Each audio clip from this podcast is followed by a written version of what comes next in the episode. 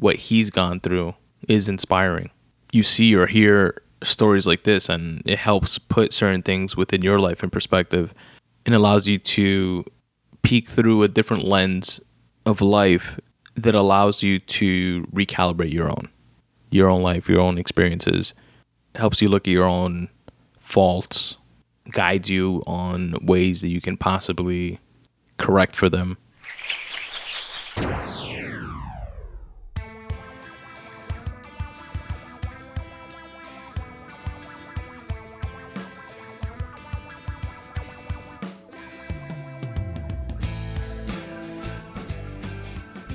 What up, what up, what up, Spun Today listeners? What's going on? Welcome to the Spun Today podcast, the podcast that is anchored in writing, but unlimited in scope.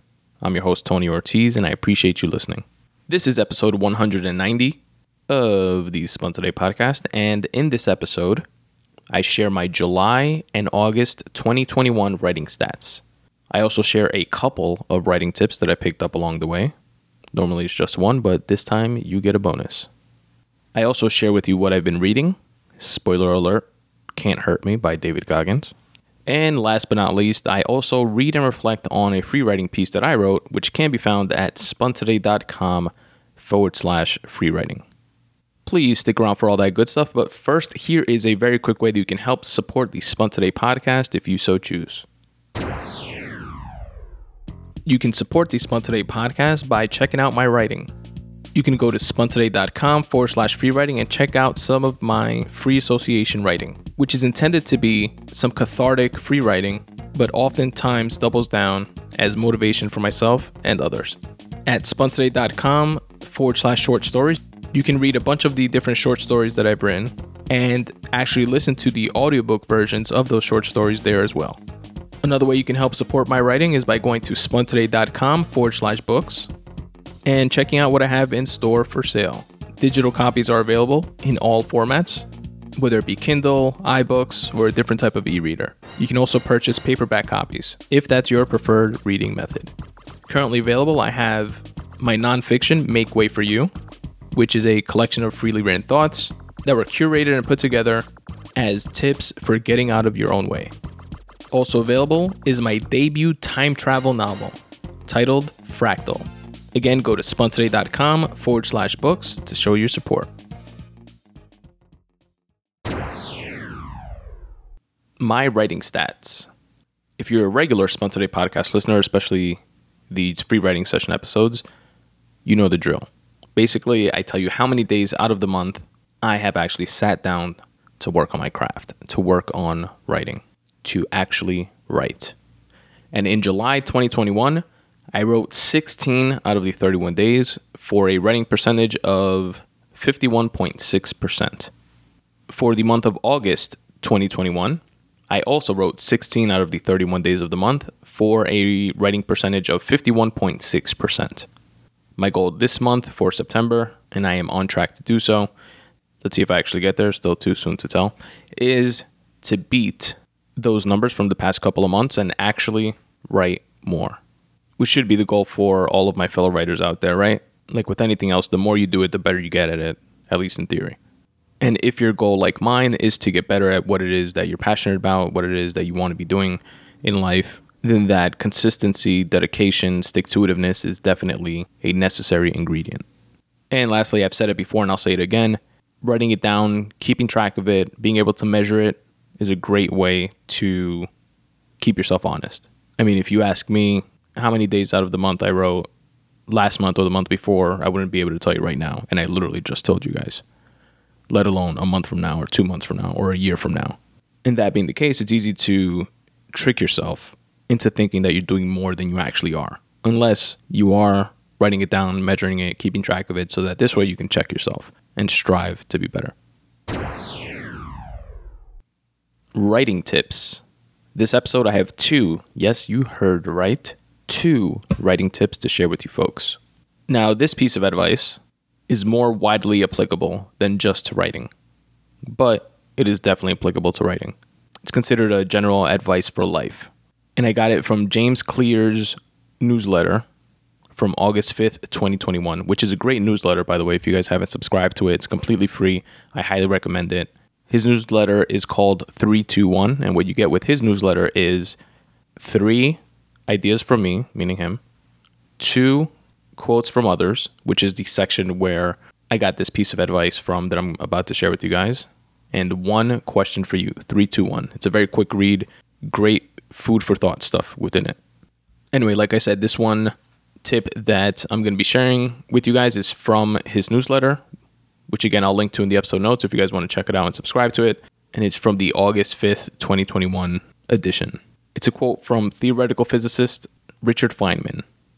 And he said, quote, "Fall in love with some activity and do it. Nobody ever figures out what life is all about. And it doesn't matter. Explore the world. Nearly everything is really interesting if you go into it deeply enough. Work as hard and as much as you want to on the things you like to do the best. Don't think about what you want to be, but what you want to do. Keep up some kind of minimum with other things so that society doesn't stop you from doing anything at all." End quote. What I love from that is the reinforcing quote, "Nobody ever figures out life," or what life is all about, rather, and the added, "It doesn't matter." Que alivio.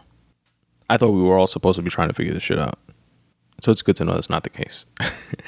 um, no, but seriously, the my favorite part of this is the part where Richard Feynman states that nearly everything is really interesting if you go into it deeply enough. And I couldn't agree more. I can't tell you how many times I've gone down like a research rabbit hole on some obscure topic, like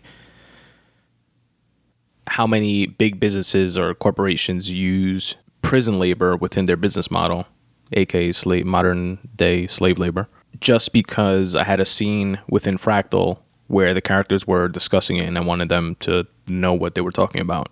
And then I just spent like a couple hours just reading different things and watching different videos about the topic.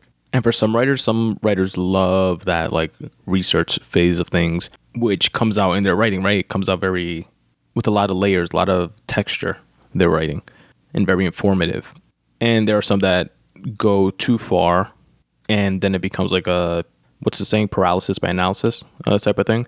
So you have to find your balance within that. But it does reinforce the fact that anything can be interesting, again, if you go into it deeply enough. And it could literally be anything. It doesn't have to be writing.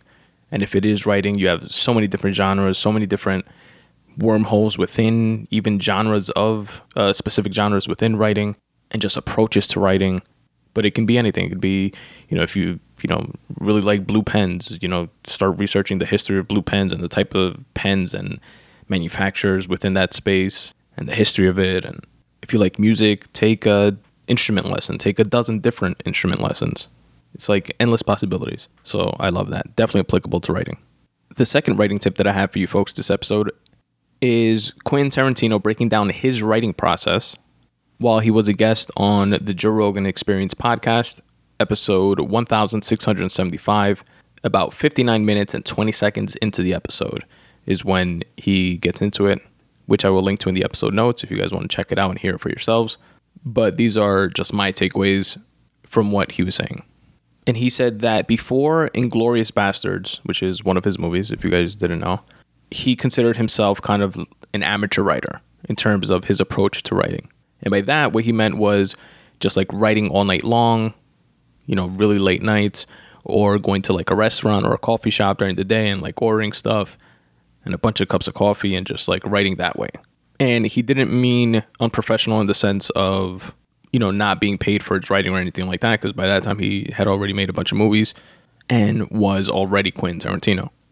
But he meant in the sense that it wasn't structured. He didn't approach it, writing itself, in a professional manner. He would just pull all-nighters or go to coffee shops and write while he's eating and stuff like that. But he said around uh, writing Inglourious Basterds, I don't remember if he said it was like during it or, or right after it, he started taking another approach, which he still is following to this day. And he described it as a process that brought him a lot of peace and made the writing process itself very enjoyable again for him. And his new process is that he'll wake up and begin writing around ten or eleven a.m. And then he'll write straight until about four to seven p.m. That'll be his normal quote-unquote work day. Then at the point at which he will cut himself off, he would have completed writing a scene or sequence. That is scenario number one. Or scenario number two, he's in the middle of writing a specific scene or sequence, but he cuts himself off around four to seven p.m. regardless. And his approach to what he does after, whether he's written a a complete scene or he's in the middle of the scene, is almost identical. He says he has a, like a warm water pool in his home, and he'll go down after he finishes writing, go into the pool, and if he's in the middle, if he was in the middle of a scene when he stopped, he'll think about what comes next in the scene. And he'll think about what he has written, and he'll like kind of sort of just float around and meditate on it and think about what he could have written better and ways to punch up what he had written and what is going to come next. Then he gets out of the pool and he'll write down some notes on what he just ruminated on, but he won't actually work on it. That'll be his jump off point to start working off from the next day. Similarly, if he would have completed a complete scene or sequence, he'll go in the pool the same way, meditate on what he wrote, you know, float around, think about it, think about ways to punch it up, and start thinking about what the next scene is going to be and the direction that the story is going to start going. And similarly, he'll get out of the pool, write down some notes on it, but not actually work on it. And then the next day, that's where he picks up from. Wakes up at ten or, or wakes up and then starts writing around ten or eleven through four to seven p.m. Then goes into the pool, his warm water pool, and continues that cycle. And to him, he feels that this brought like a certain amount of like structure to his writing process that has benefited him a ton.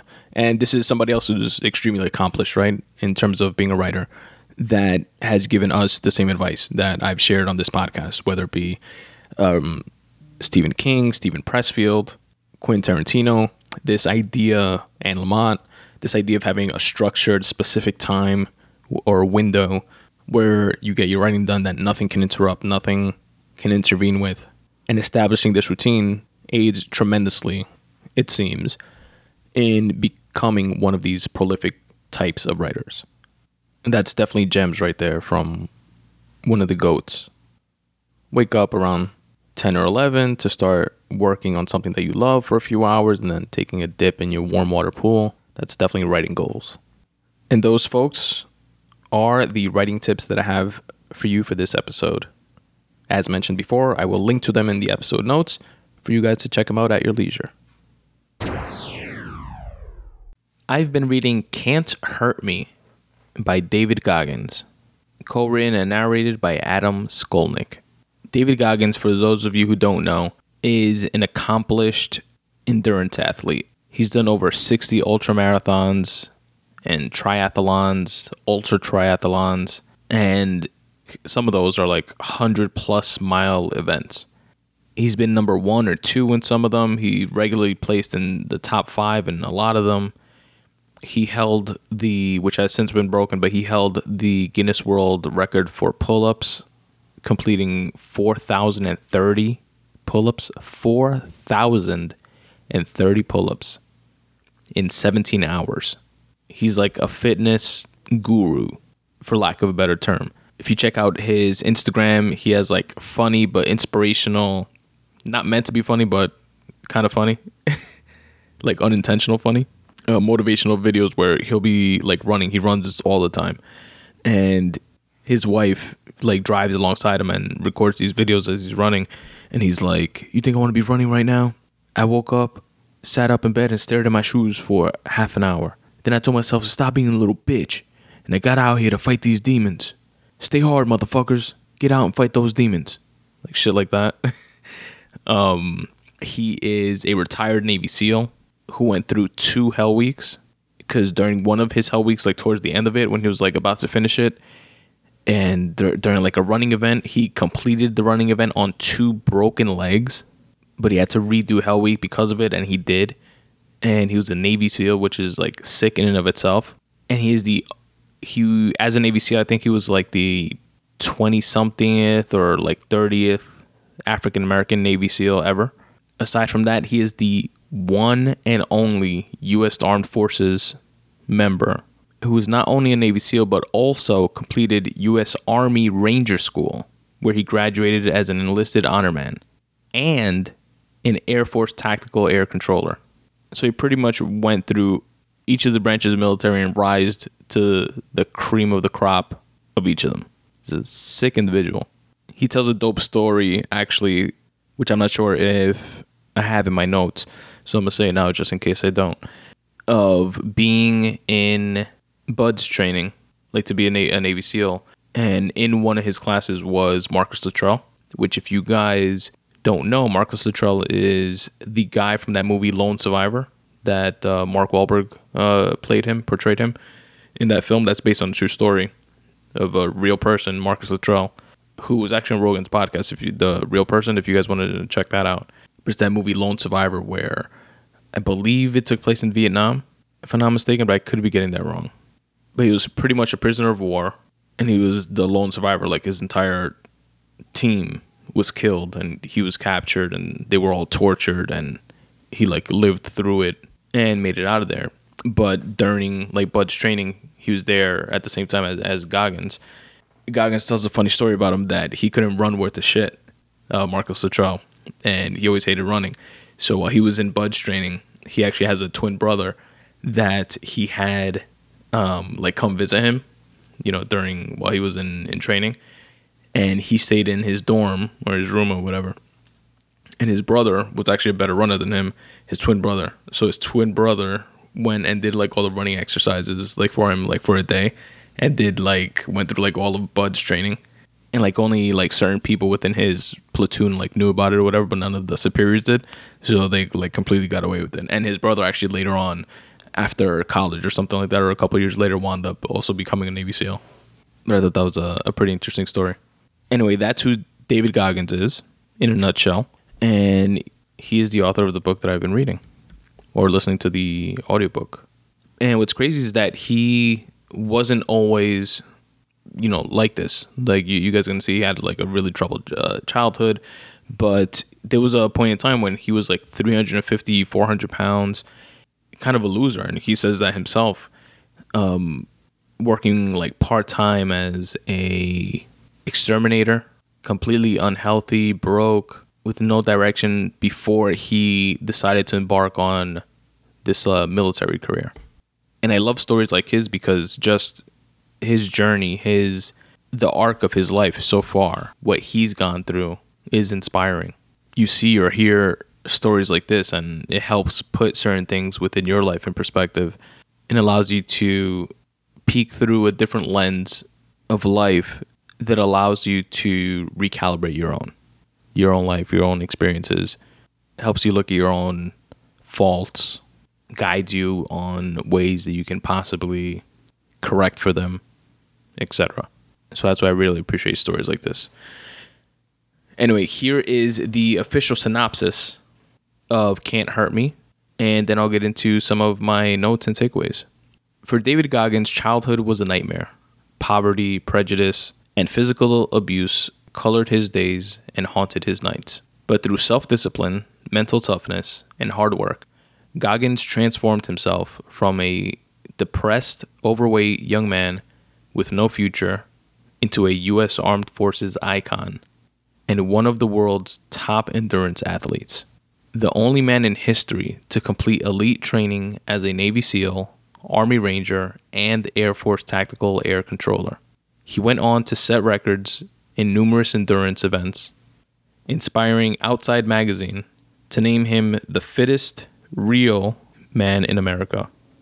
In Can't Hurt Me, he shares his astonishing life story and reveals that most of us tap into only forty percent of our capabilities. Goggins calls this the forty percent rule, and his story illuminates a path that anyone can follow to push past, demolish fear, and reach their full potential. That's the official synopsis, and then it just has this like extra sentence here, which is kind of like the perfect segue, uh, which says, an annotated edition of Can't Hurt Me, offering over two hours of bonus content featuring deeper insights and never-before-told stories shared by David, not available in other formats. So the audiobook, this is what's dope about the audiobook. One of my uh, favorite things about this audiobook, aside from, like I said, his, his story in and of itself, is the fact that it's narrated by Adam Skolnick and I believe co-written by him as well.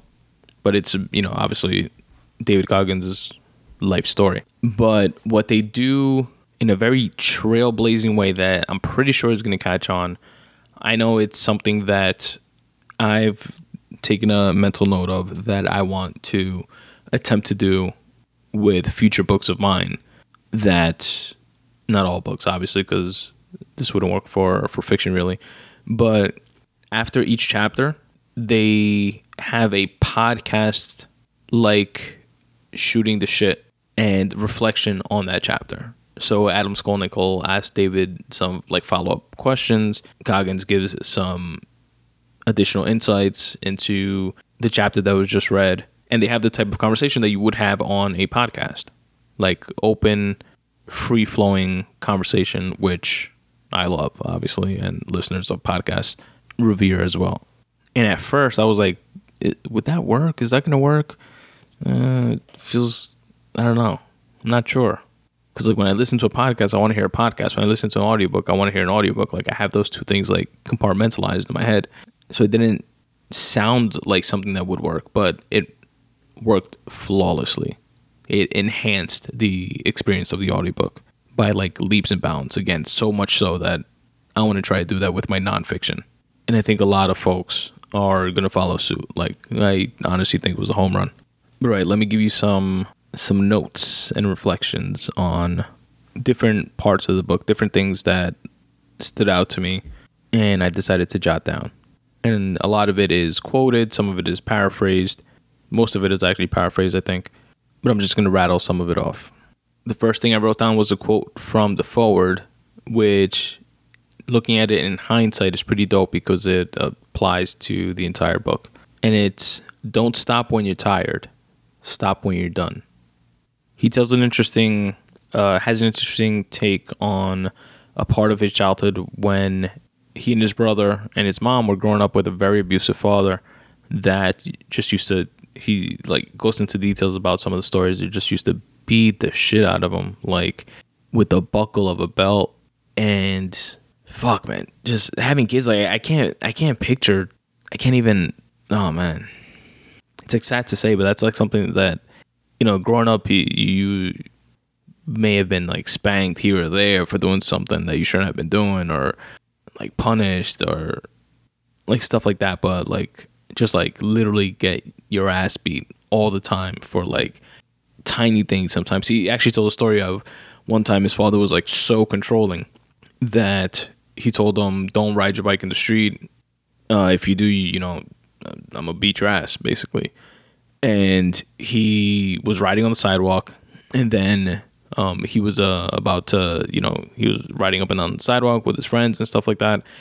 And then he was turning his bike around, like by the by a driveway, like to head back. And he says that he remembers it like so vividly that the the like an inch of a wheel when he was turning it, turning his bike around in the driveway, touched the street. But it's not like he rolled in the street or anything like that. Just the tip of the wheel touched it. Then he drove back home, and his dad was watching the whole time on the porch. And as soon as he got in the house, he started beating the shit out of him for riding his bike in the street, quote unquote. It was like sick shit like that. But anyway, this clip, I'm going to play this clip. It's a short one where he talks about his father at that time. He like owned like a nightclub or something like that. And he was very much on on the whole, you know, keeping up appearances and moving up with Joneses, like type of lifestyle.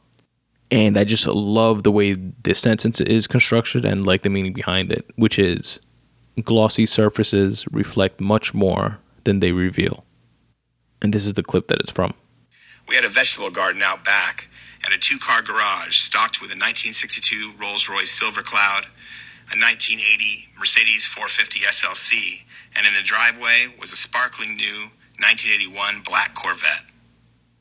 Everyone on Paradise Road lived near the top of the food chain, and based on appearances, most of our neighbors thought that we, The so-called happy, well-adjusted Goggins family were the tip of that spear. But glossy surfaces reflect much more than they reveal. Glossy surfaces reflect much more than they reveal. It was sad to hear how he described his, how he saw his mom, like, growing up, and how he felt, you know, like, helpless and and being able to, like, help her and stuff like that with, you know, growing up with, with a husband the way that she did uh, with his father. And he described it in an interesting way. He says that it was like there were invisible tripwires all around in her world. Like the slight, she could do like the slightest thing that didn't seem like anything, just seemed normal to like anyone. But it was like a quote unquote invisible tripwire that would just like set him off into him like hitting her and stuff like that. Another note I wrote down was him referring to living in the house and his brother and his dad and his mom and stuff like that. He described it as living parallel lives in the same house. I thought that was a really interesting way to look at it. There's a little motivational takeaway that I wrote down. He says, the ticket to victory often comes down to bringing your very best when you feel your worst. Here's another one. Leaning on your callous mind can shift your mindset just as if you were going up against an opponent. So treat your mind as if it were an opponent. And then you can get out of a negative brain loop and avoid falling for those one second impulses to give up. So this could be when you're exercising or anything, or, you know, writing or setting a goal for yourself or whatever. But treat that one second impulse to like give up or stop or quit, treat that as the opponent. I thought that was an interesting tool, mental tool that you can apply in a myriad of ways. And this one was just like an interesting statistic. He says, we are all slaves to our minds. The average person has two thousand to three thousand thoughts per hour. Most people don't even try to master being able to govern their own thought process. And even for those that do, negative thoughts and ideas will always get past the goalie anyway. Another note I wrote down was, when the heart rate goes up, everything else goes up. You have to slow down the tempo to regain composure so that when you ramp up again, you will be in control. Another note was, when you practice visualization, don't just visualize the win. Visualize everything that can go wrong and how you will get past those things that have gone wrong, which is an interesting take, right? A lot of times, like when folks speak about like visualization and like vision boards and being positive and stuff like that, they you don't hear that other side of it. The nah, don't just focus on winning and stuff like that, because a lot of the times you're not going to. You're not going to win. Like, visualize losing and what you're going to do when shit goes wrong, when the plan doesn't go as planned, and then visualize what to do when that situation happens. So this way you're like that much more prepared. This is a dope quote in like breaking down like one of the events, either like one of the basic trainings that he was in, or maybe one of the like ultra marathons. I don't remember which, but in a lot of different ones, there were like different things that went wrong. Like I mentioned, him like running and finishing a training on two broken legs. Um, there was one situation in a like triathlon where he went flying off a bike and like dislocated both his shoulders and broke his hand, and like cra- a lot of like different like crazy shit like that happened. In like swimming and like underwater, like you, you you had to like hold his breath on the water, like passed out, like a bunch of like different things. But anyway, in the description of one of those events, he says, quote, pain was the mother tongue, end quote. That was just dope. Okay, this next one's about his uh, forty percent rule, which is most of us give up after only giving forty percent effort. That is the forty percent rule. When we feel exhausted and like we can't go on, we have to push through that and realize we still have sixty percent more to give.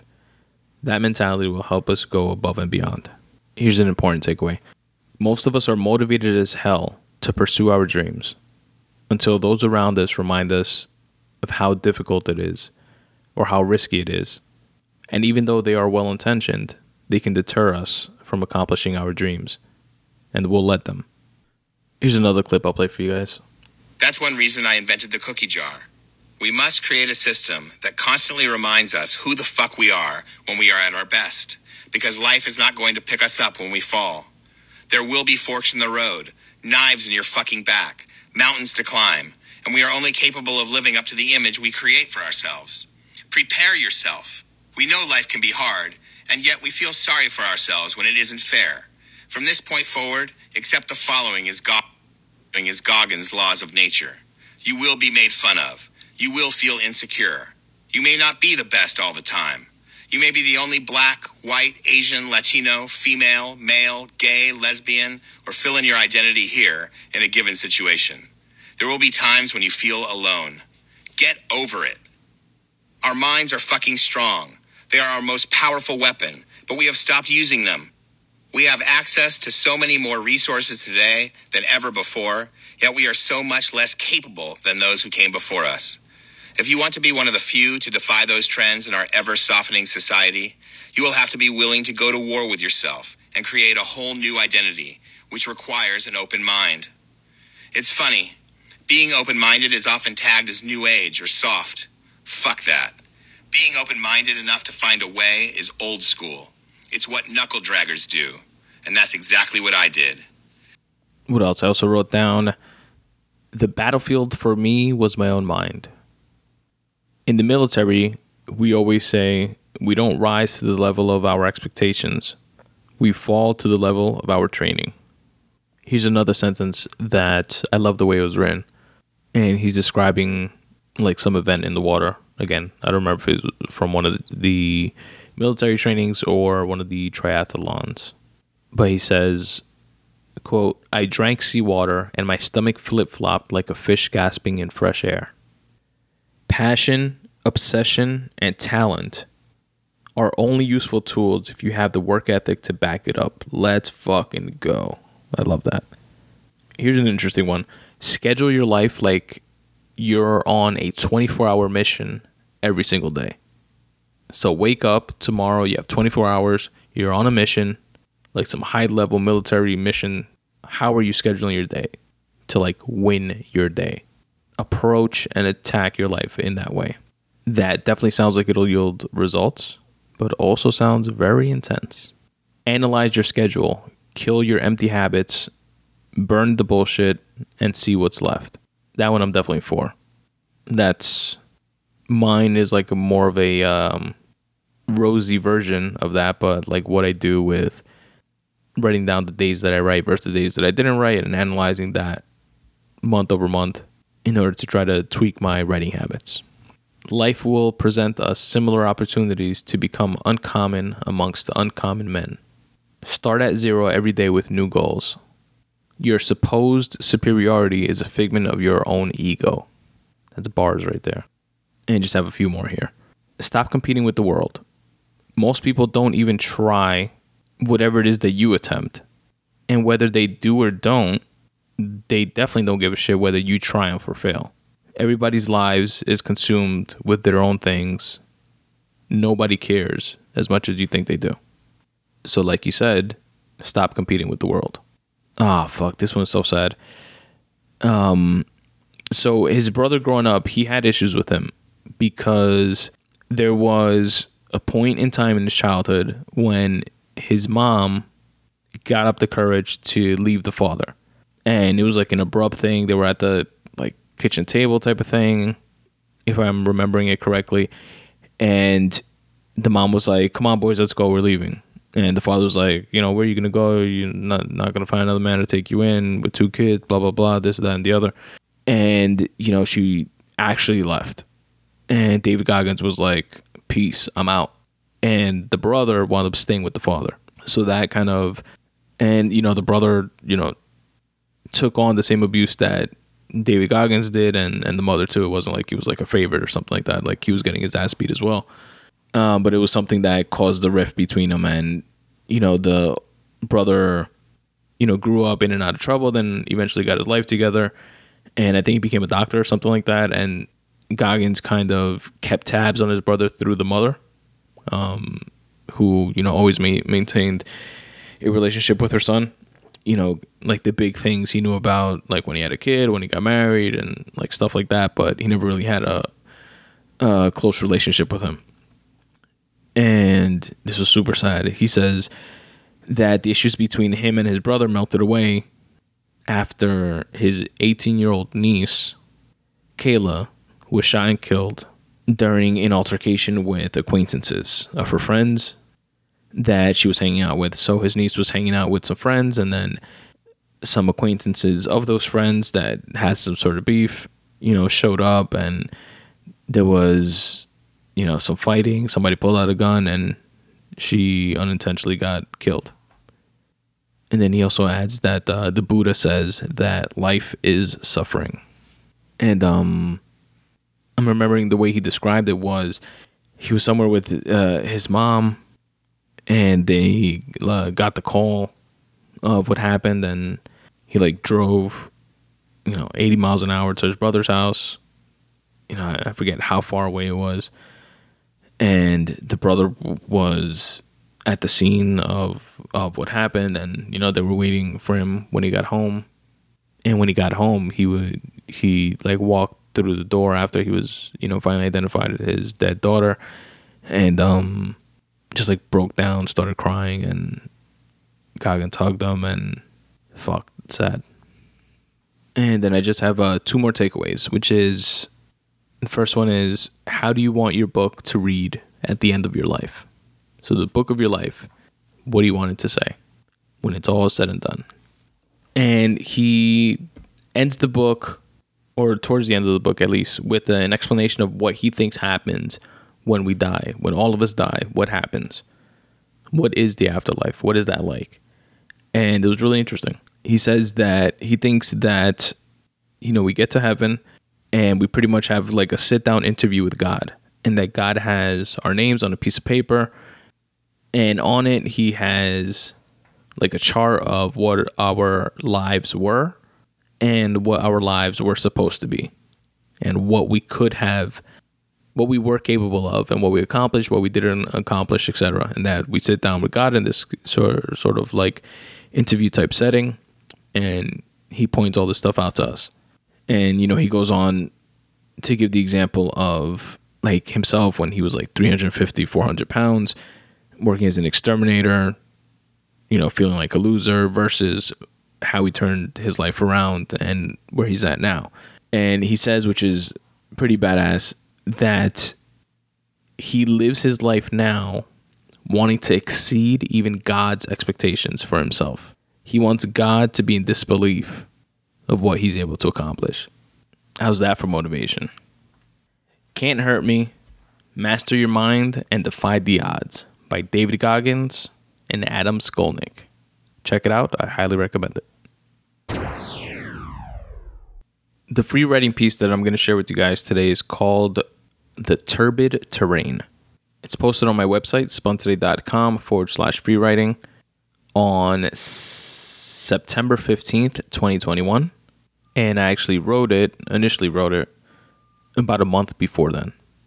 I'm going to read it to you guys first, and then I'm going to give you a little bit of background on it. And I wrote, she sang to him, softly in his ear, right there on the idle street corner. He sat on his walker's chair, staring into space as her melodic tone anticipated him having a glimpse at their past long life together. I hope he got to see. I hope he got to reminisce on all the laughs, the kisses, the intimate moments shared.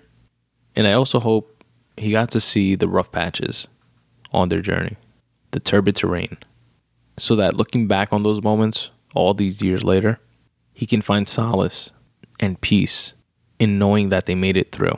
She sang for him the way I want to be sung to one day, the way I'd like to sing if I find myself with the opportunity to do so. Here's to not letting the music stop. And I wrote that on Sunday, July twenty-fifth, twenty twenty-one, sometime in the afternoon. I don't have the exact time for this one, and here's why. Here's the background. So I was driving to my brother's house on a Sunday afternoon. I forget why, picking him up to go somewhere to do something.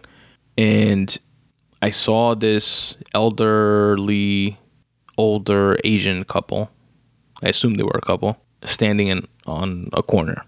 And the man was, you know those walkers that are, that like double as chairs that some old folks use? He was sitting on that walker, you know, just standing in the corner, sit, sitting on that walker, facing forward, and she was standing behind him, you know, like the way someone would that's like holding a wheelchair behind someone. And she's like leaning in, and it seemed like she was talking to him, or at least in my initial or interpretation of that scene, she was singing to him, right? Like that's, I don't know, that's the thought that I had in my mind when I saw that. You know, I was just like at a stop sign, saw them in the corner, kept driving, and then I had these like thoughts, and I pulled over and I free wrote this on my phone. Which for some reason, after one of the updates on fucking iPhone, or maybe I just don't know how to look for it now, before it used to say like the day and the time of a note that you take, and now it just says the date. I don't know like where the hell the time is, but yeah, that's why I don't have the specific time.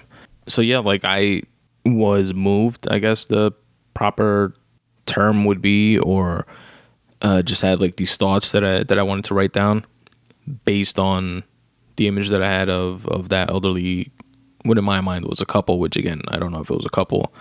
Just like, I don't know if she was singing to him or talking to him or yelling at him or cursing him out, or maybe he was saying, hey, come closer, and then said, fuck you, I hate you, or something like that. Like, who knows? um, but these were the thoughts that I had. And some of it could be like projecting uh, like certain thoughts of my own, and, you know, like mixing things in my life, like, you know, my father struggling with dementia and like seeing him fade away, and I kind of projected that onto this man that was in this walker and the woman that was with him as his wife. And I just pictured like this couple and her singing to him, and like the way he was he was kind of sort of like staring across the street, but like staring into space, and there was like a longing in the way he was looking, like he was like searching for something, which is why I wrote that sentence the way I did, which is staring into space, as her melodic tone anticipated him having a glimpse at their past long life together. Like as if, you know, he has dementia or Alzheimer's or like has forgotten, and she's like trying to remind him with a familiar song. And then I wrote that I hope he did get to see and did get to remember all the good times and stuff like that, but also the bad times, so that he can be able to look back at the past good and bad times, but have, you know, take solace in the fact that they made it through those bad times, and like look where they are now. Happy older couple. She still has like ride or die no matter what. And in remembering those like bad times, you kind of like, damn, I did make the right decision after all, even though I was like so pissed at her for X, Y, and Z, you know, way back when. And then I ended it with, you know, she sang for him the way I want to be sung to one day. I think that's pretty straightforward. You know, if I'm in a position like that, I would hopefully have my wife there for me in that way, and vice versa. Um, the way I'd like to sing if I find myself with the opportunity to do so. You know, if the shoe's on the other foot, I'd want to be there for my wife in that way. And that, folks, is the free writing piece that I had to share with you today. Again, it's titled The Turbid Terrain, which, by the way, has um, The Turbid Terrain has just like the title has a history in and of itself, even though I did write it within this free writing piece because I like recalled it from from memory. But I wrote down Turbid Terrain as something. I rem- I don't remember if it was like the word turbid that I heard somewhere, then I looked it up to see what it meant. And the definition had, you know, or the, the sentence had uh, turbid terrain within it, or if just the that title itself, the turbid terrain, like came to me. I don't remember exactly, but I know I wrote down the turbid terrain, and I literally wrote, you know, use as a title for something. So I guess this is that something that weeks or months later I wound up actually using. But anyway, spun today dot com forward slash free writing. The Turbid Terrain is the title of this piece, written on July twenty-fifth, twenty twenty-one, but posted on to the Spun Today website on September fifteenth, twenty twenty-one. And that, folks, was episode one hundred ninety of the Spun Today podcast. Thank you very much for sticking around. Hope you guys enjoyed it. If you did, please let me know. Don't forget to rate and review this podcast. Stay in touch. Sign up to my newsletter, spun today dot com forward slash subscribe. And stick around to listen to a few other ways you can help support this show if you so choose. Peace. What's up, folks? Tony here. I hope you're enjoying this podcast as much as I enjoy producing it for you. Here are a few quick ways you can help support this show. You can support the Spun Today podcast by going to spun today dot com forward slash support. There you'll find my merch section where you can cop the iconic Podcasts versus Anybody t-shirt in a wide variety of different colors and all different sizes.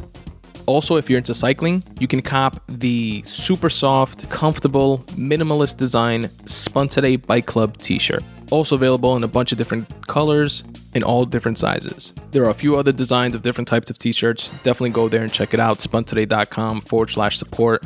It's the merch section where you can also get a dope coffee mug. I have coffee mugs with the brand new redesigned Spun Today logo on one side and the tagline that I end every show with on the other, which is start taking steps in the general direction of your dreams. The mug is available in both black and white, because we don't discriminate here at the Spun Today podcast. Again, go to spun today dot com forward slash support and check out the merch section. You can support the Spun Today podcast by checking out my writing. You can go to spun today dot com forward slash free writing and check out some of my free association writing, which is intended to be some cathartic free writing, but oftentimes doubles down as motivation for myself and others. At spun today dot com forward slash short stories, you can read a bunch of the different short stories that I've written and actually listen to the audiobook versions of those short stories there as well. Another way you can help support my writing is by going to spun today dot com forward slash books and checking out what I have in store for sale. Digital copies are available in all formats, whether it be Kindle, iBooks, or a different type of e-reader. You can also purchase paperback copies, if that's your preferred reading method. Currently available, I have my nonfiction, Make Way for You, which is a collection of freely written thoughts that were curated and put together as tips for getting out of your own way. Also available is my debut time travel novel, titled Fractal. Again, go to spun today dot com forward slash books to show your support. Support the Spun Today podcast by following me on social, at Spun Today on Twitter, at Spun Today on Instagram.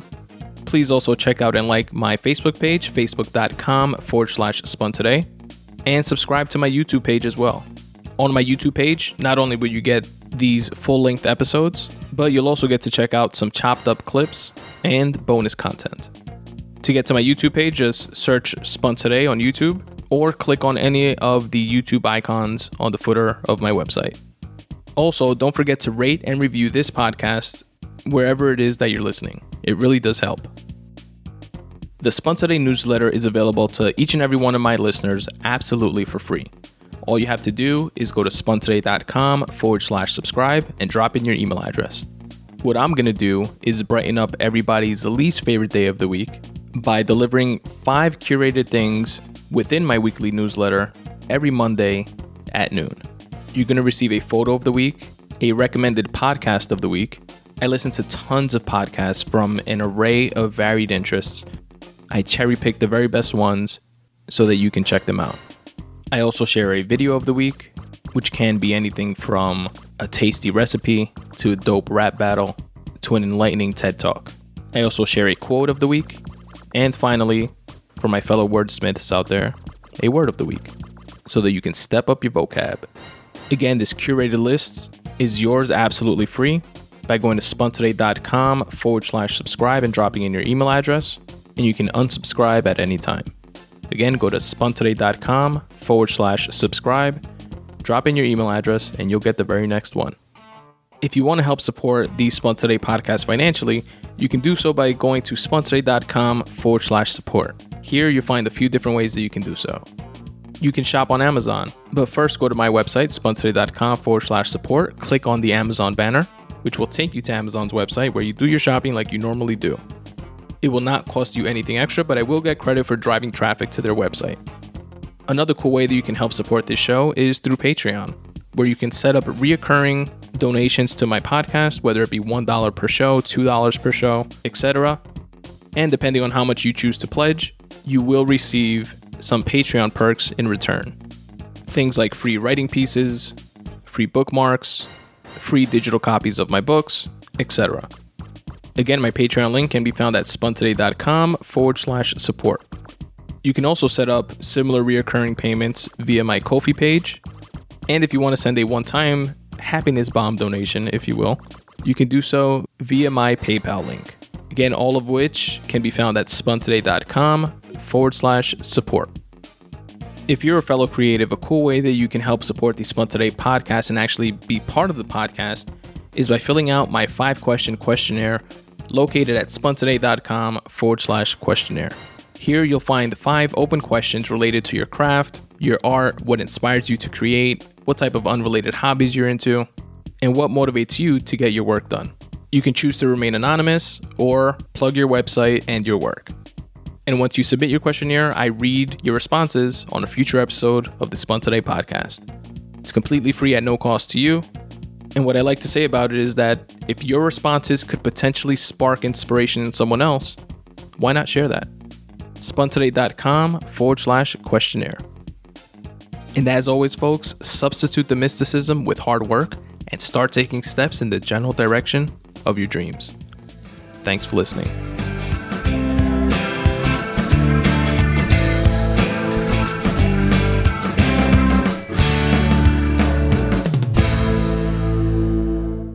I love you, Aiden. I love you, Daddy.